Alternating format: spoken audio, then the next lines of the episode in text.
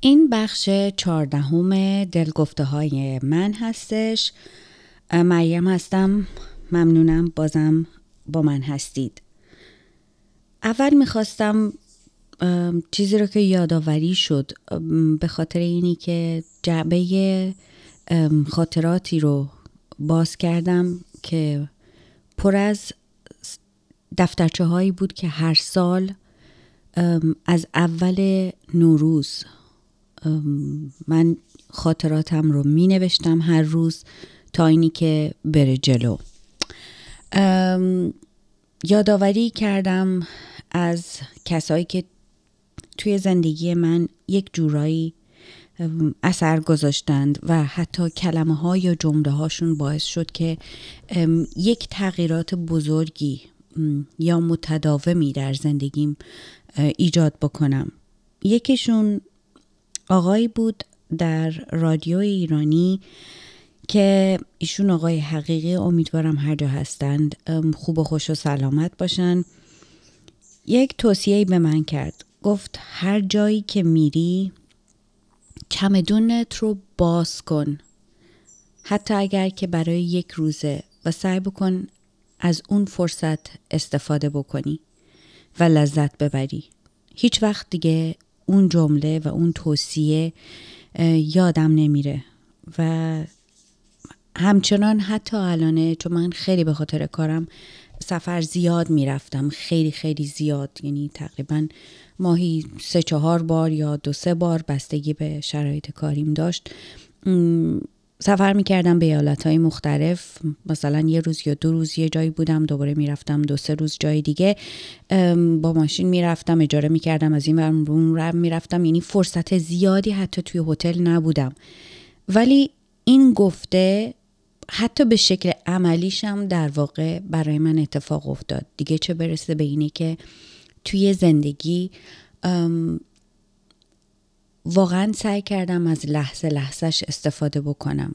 حتی اگر که در شرایطی که بودم شرایط بسیار کوتاه و مقدوری بود سعی کردم که از اون لذت ببرم اسبابم رو پهن کردم و الانم که ما بین زندگی هستم صبح صبح به خاطر اینی که با شادی و با انرژی بتونم از در خونه برم بیرون سعی می‌کنم کفش و کلاه و نمی‌دونم لباسم و با چیزی که آویزون می‌کنم به نمی‌دونم گردنم و اینا همه با همدیگه هماهنگ باشه. یک انرژی به من میده یک خوشحالی برای من به وجود میاره که بتونم روزم رو شروع کنم.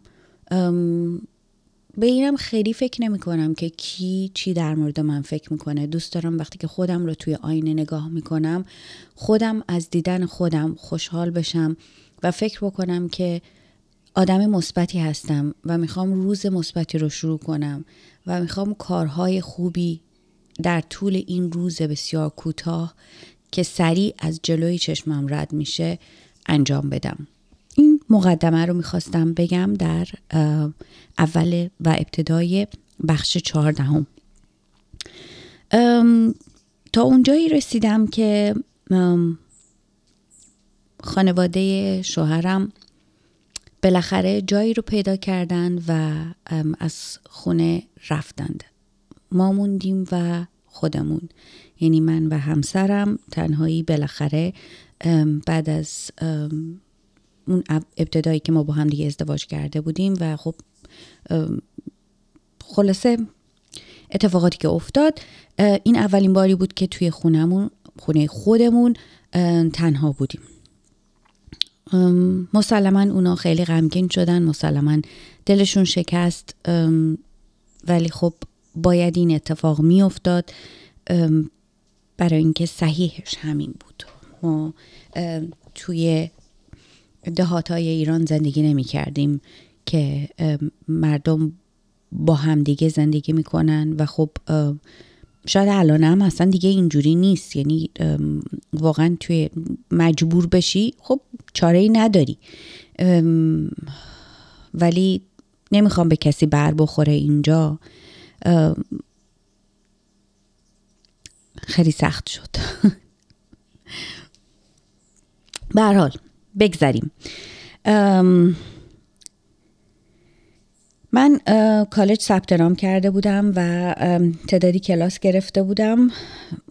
سعی کردم که همسرم هم مشغول بکنم و مجبور بکنم به اینی که تشویق بشه و شروع بکنه به کالج اومدن و درس خوندن. یعنی می‌خواستم یه اتفاقی یک تحولی در رفتارش در اون شخصیتش ایجاد بکنم. به خاطر اینی که بچه بسیار شادی بود ولی خب بیانگیزه بود و فقط دوست داشت توی زندگی تفریح بکنه و بهش خوش بگذره. و فقط هم پیش من باشه کنار من باشه و خب این امکانش نبود برای اینی که برای زندگی دو نفره که قرار بود بچه هم بیاد و بچه هم این وسط تربیت بشه و بزرگ بشه توی این مملکتی که این همه امکانات داره امکان پذیر نبود.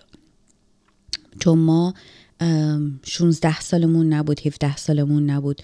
26 27 سال یا 28 سالمون بود و همچنان هنوز فقط حواسمون به این بود که بهمون خوش بگذره. اصلا هم مهم نبود که درآمد چیه. حالا اجاره نمی‌دونم پیمنت خونمون یعنی اون وام خونمون رو که باید می‌دادیم چقدر باید باشه. این اصلا اینا حساب کتاب نبود و یکی از مشکلات مشکلات و مسائلی که من داشتم با ایشون این بود که صبر می‌کرد تا آخرین روز و اون پولی که باید پرداخت می‌شد در حالی که می‌تونست پول رو بذاره توی پاکت با چک و بفرسته به موقع. اون موقع هنوز payment ها بانکی نشده بود که سریع بتونی روی بانکت automatically payment تو بدی.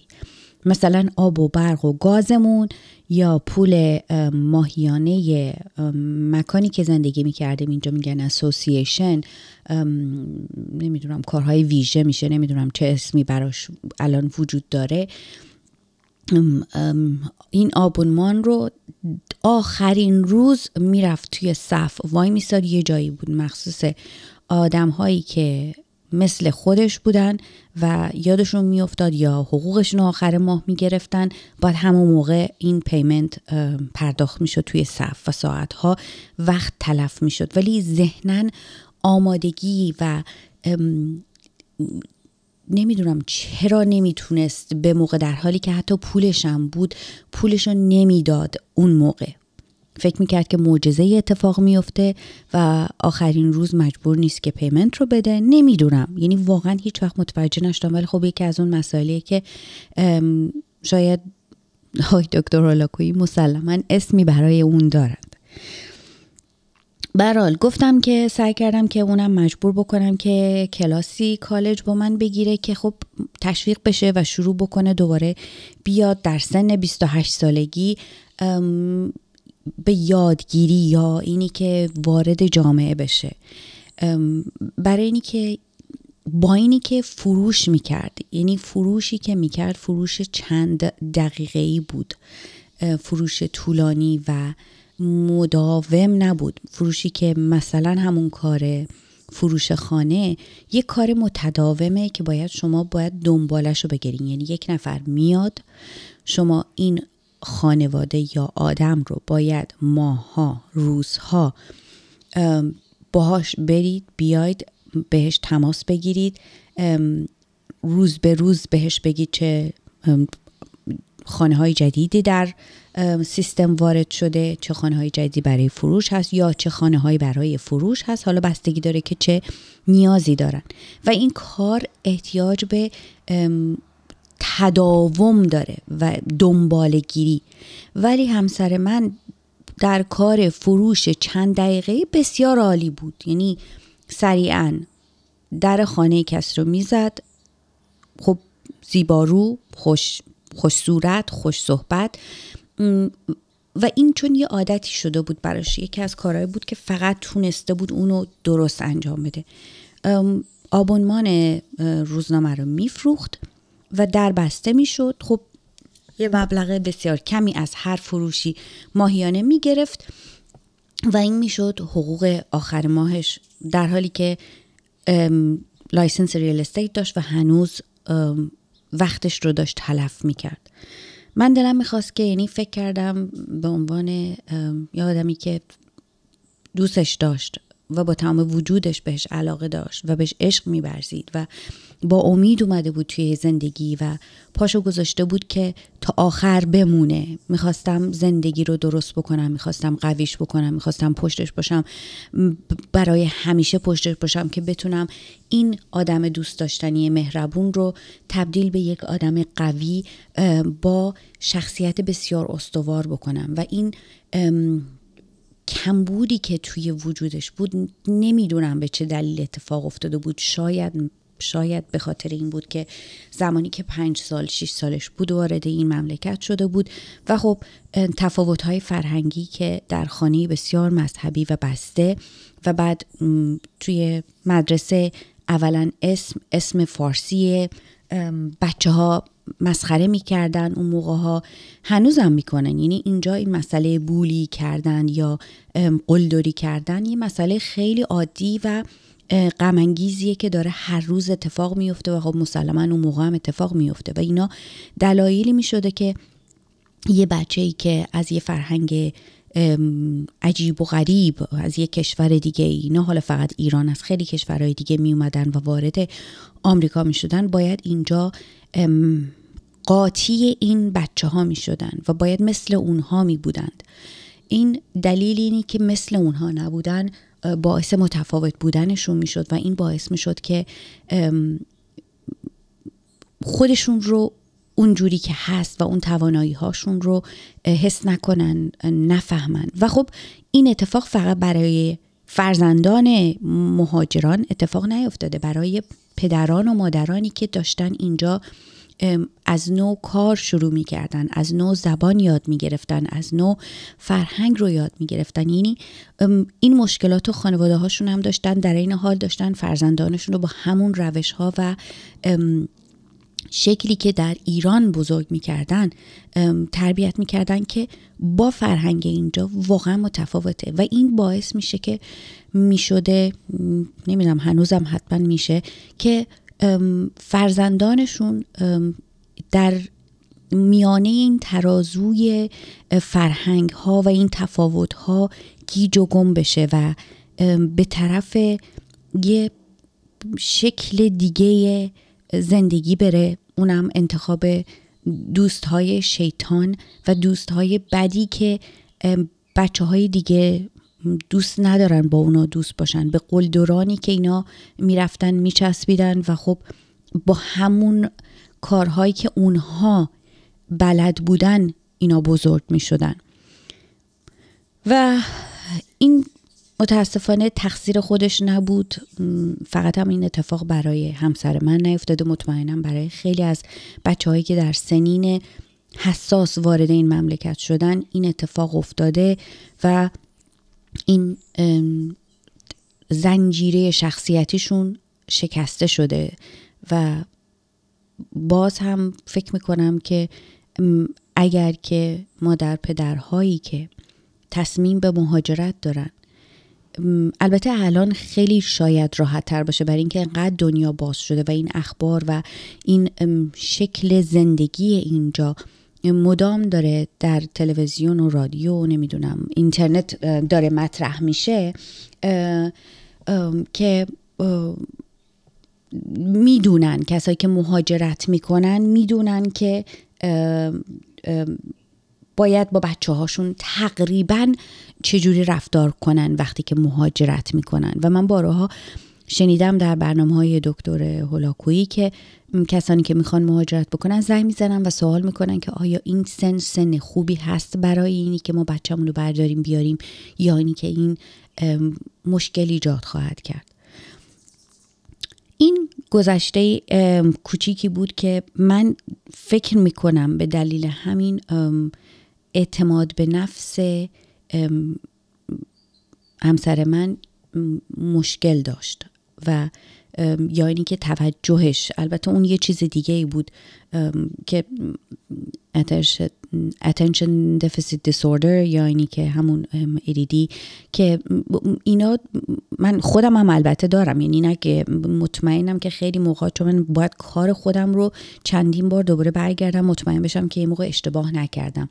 و اینو یاد گرفتم که حداقل باید کارم رو چک بکنم چون من سریع حرف می‌زنم یا سریع کارم انجام میدم احتمال اشتباه هم خیلی زیاده. برای همین توی کارم همیشه الان سالهای ساله که سعی می‌کنم برگردم مطمئن بشم که عددی که نوشتم یا چیزی که مثلا باید نوشته می‌شده یا انجام می‌شده درست انجام شده.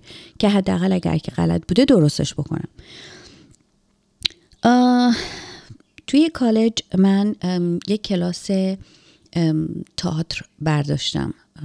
دلم می‌خواست که وارد صحنه اینجا بشم و دلم می‌خواست که با زبان انگلیسی روی صحنه آشنا بشم.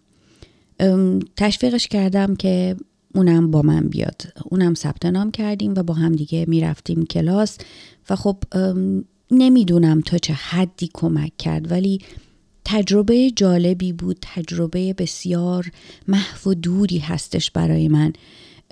و یادم میاد که یک دفعه معلم تئاتر ما داشتیم یه ستریت نیم دیزری مال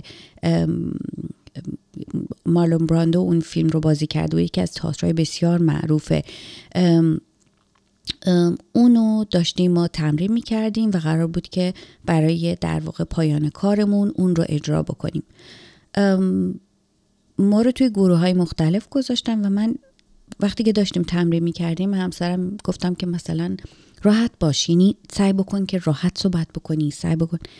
و معلم اومد پیش من یه معلم بسیار واقعا فهمیده بود. گفت من نمی‌خوام تو بهش بگی که چیکار کنه. بذار خودش پیدا کنه که باید چیکار کنه.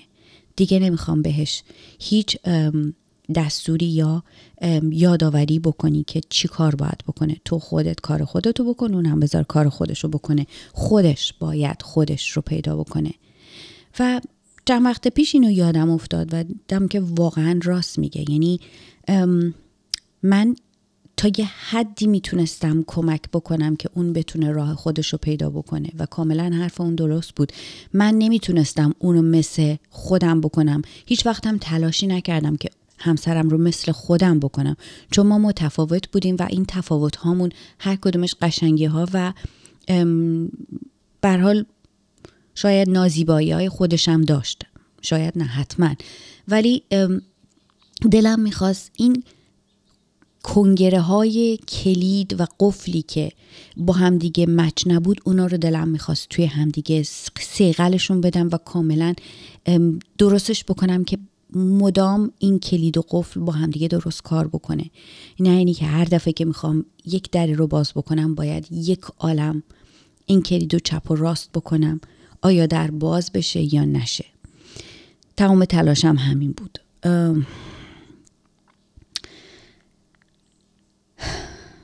همسرم و خانوادهش خب مثل ما مثل خانواده ما خب خیلی به هم دیگه نزدیک بودن و توی همون شهرم اونا یه خونه دیگه گرفته بودن.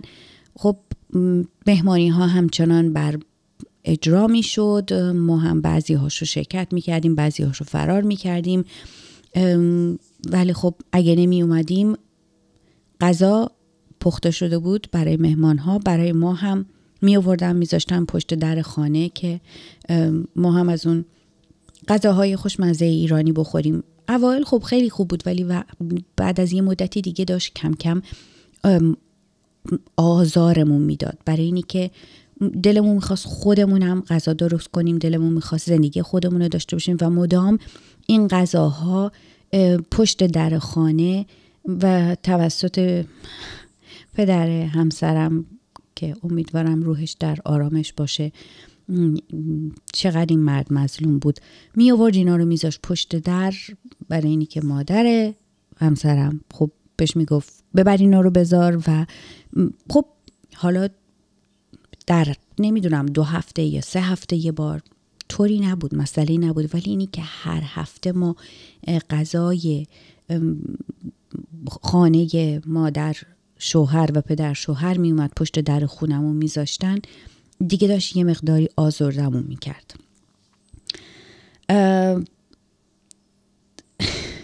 برای اینکه درمون می‌خواست روی پای خودمون باشیم برای اینکه درمون می‌خواست کارهای خودمون رو خودمون بکنیم. یعنی من من اینجور بار اومده بودم و دلم می‌خواست که خودم زندگی خودم رو کنترل بکنم چی درست کنم چی نکنم چی بخوریم چی نخوریم.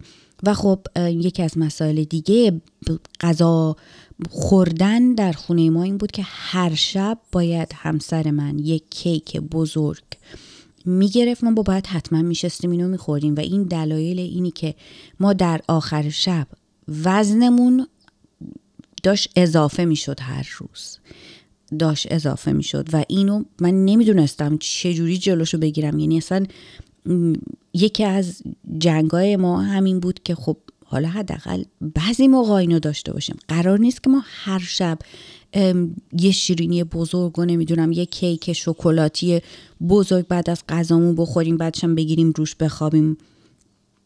ولی خب متاسفانه نمی‌تونستم این شرایط رو تغییر بدم و اینا داشت کم کم تبدیل به یک جریاناتی می‌شد. یعنی تبدیل به یک حساسیت هایی می‌شد. یعنی یه مسائل خیلی کوچیک احمقانه که الان اینجوری دارم مطرح می‌کنم اینا مسائلی است که خنده داره. ولی بعد از یه مدت وقتی که مدام پشت سر هم دیگه تکرار میشه تبدیل به یک موضوع میشه. تبدیل به یک گیر میشه.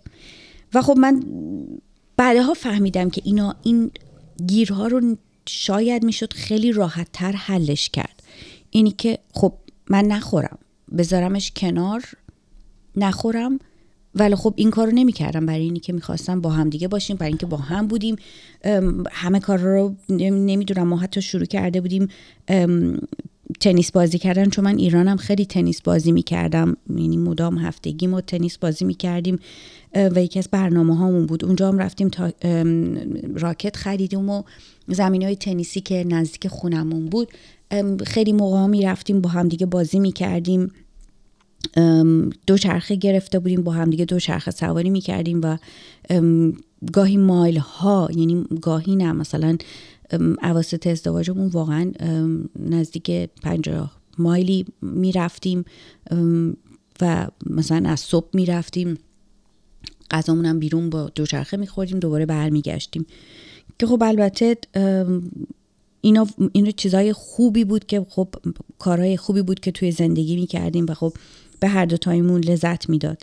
ما شروع کرده بودیم مسافرت رفتن. هر هر ویکند جایی می‌رفتیم کاری می‌کردیم.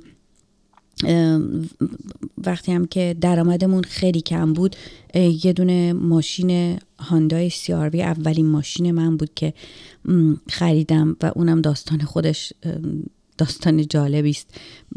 زمانی که یه شبی رفتیم که همینجوری بارون شروع شد.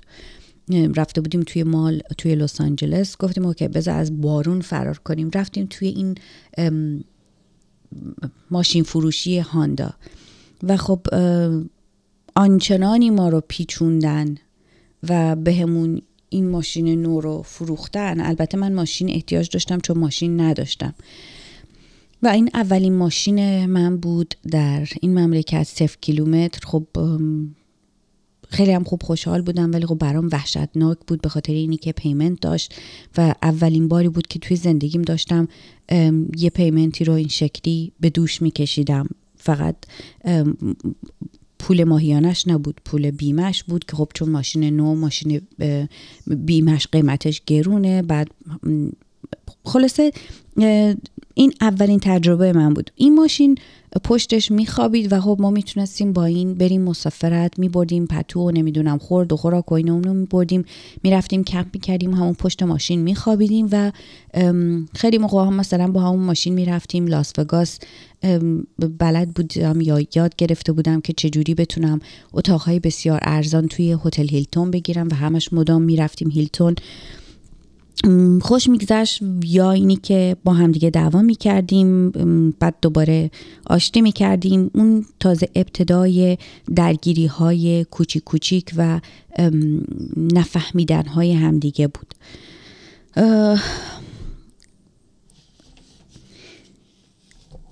من شاید این مسئله رو گفتم قبلا اگر یادتون یا خاطرتون باشه. وقتی که ما می‌خواستیم ازدواج کنیم من چون واقعا برام عروسی و لباس پوشیدن سفید و اون دنگ و فنگ ها هیچ وقت هیچ وقت آرزو نبود و ازش خوشم نمیومد به نظرم اصلا چیز ای نبود چون دلایل خودم رو دارم و البته اگر کسی بخواد بهش دلایلم رو میگم ولی خیلی خوشم نمیومد و خیلی خوشحال بودم که رفتیم ما توی یک دفتر عقد و عقد کردیم یعنی از این دفترهای ازدواج.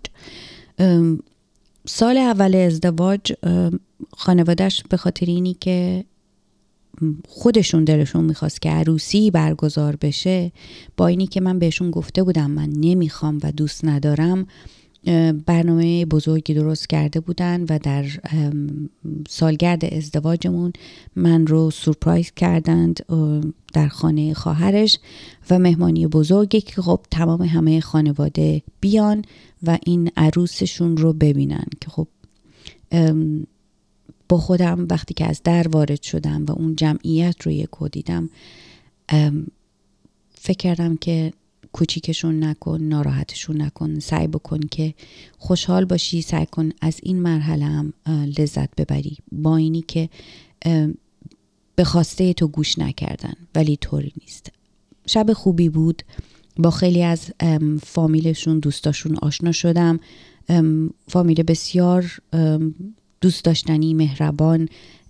هر کدومشون برای خودشون شخصیت بزرگ خیلی بچه های موفق بچه های امو بچه های نمی‌دونم تمامشون یا اینی که دکتر هستن یا نمی‌دونم مهندس هستن داروساز هستن واقعا بچه های خوب و باعث افتخار که در آمریکا از نمونه های خوب هستند. خب با اینا دونه دونه آشنا شدم و این, این خاطره رو به هیچ عنوان نمی‌تونستم اینجا نیارم برای اینی که یکی از نقطه هایی بود که باید مطرح می شد من و خواهر شوهرم به فاصله یک روز ولی به فاصله یک سال. یعنی من یک سال از اون بزرگتر بودم ولی تولد هامون یک روز با هم دیگه فاصله داشت. تولد هامون تقریبا با همدیگه همیشه برگزار می شد تا چندین سال. یعنی سال اول با همدیگه بودیم عکسمون هم هنوز هست عکس بسیار شاد و چقدر من این دختر رو دوست داشتم و چقدر بهش احترام میذاشتم و چقدر بودنش و دوستیش برام عزیز و محترم بود. همون قدری که برادر شوهرم رو دوست داشتم. اینا رو میگم تا بعدا بالاخره به واقعیت داستان و اون اتفاقایی که افتاد و باعث شد که چه فاصله هایی ما بین ما بیفته اشاره می‌کنم. خیلی غم انگیزه ولی روابط ما اینجور بود. یعنی متاسفانه متاسفانه.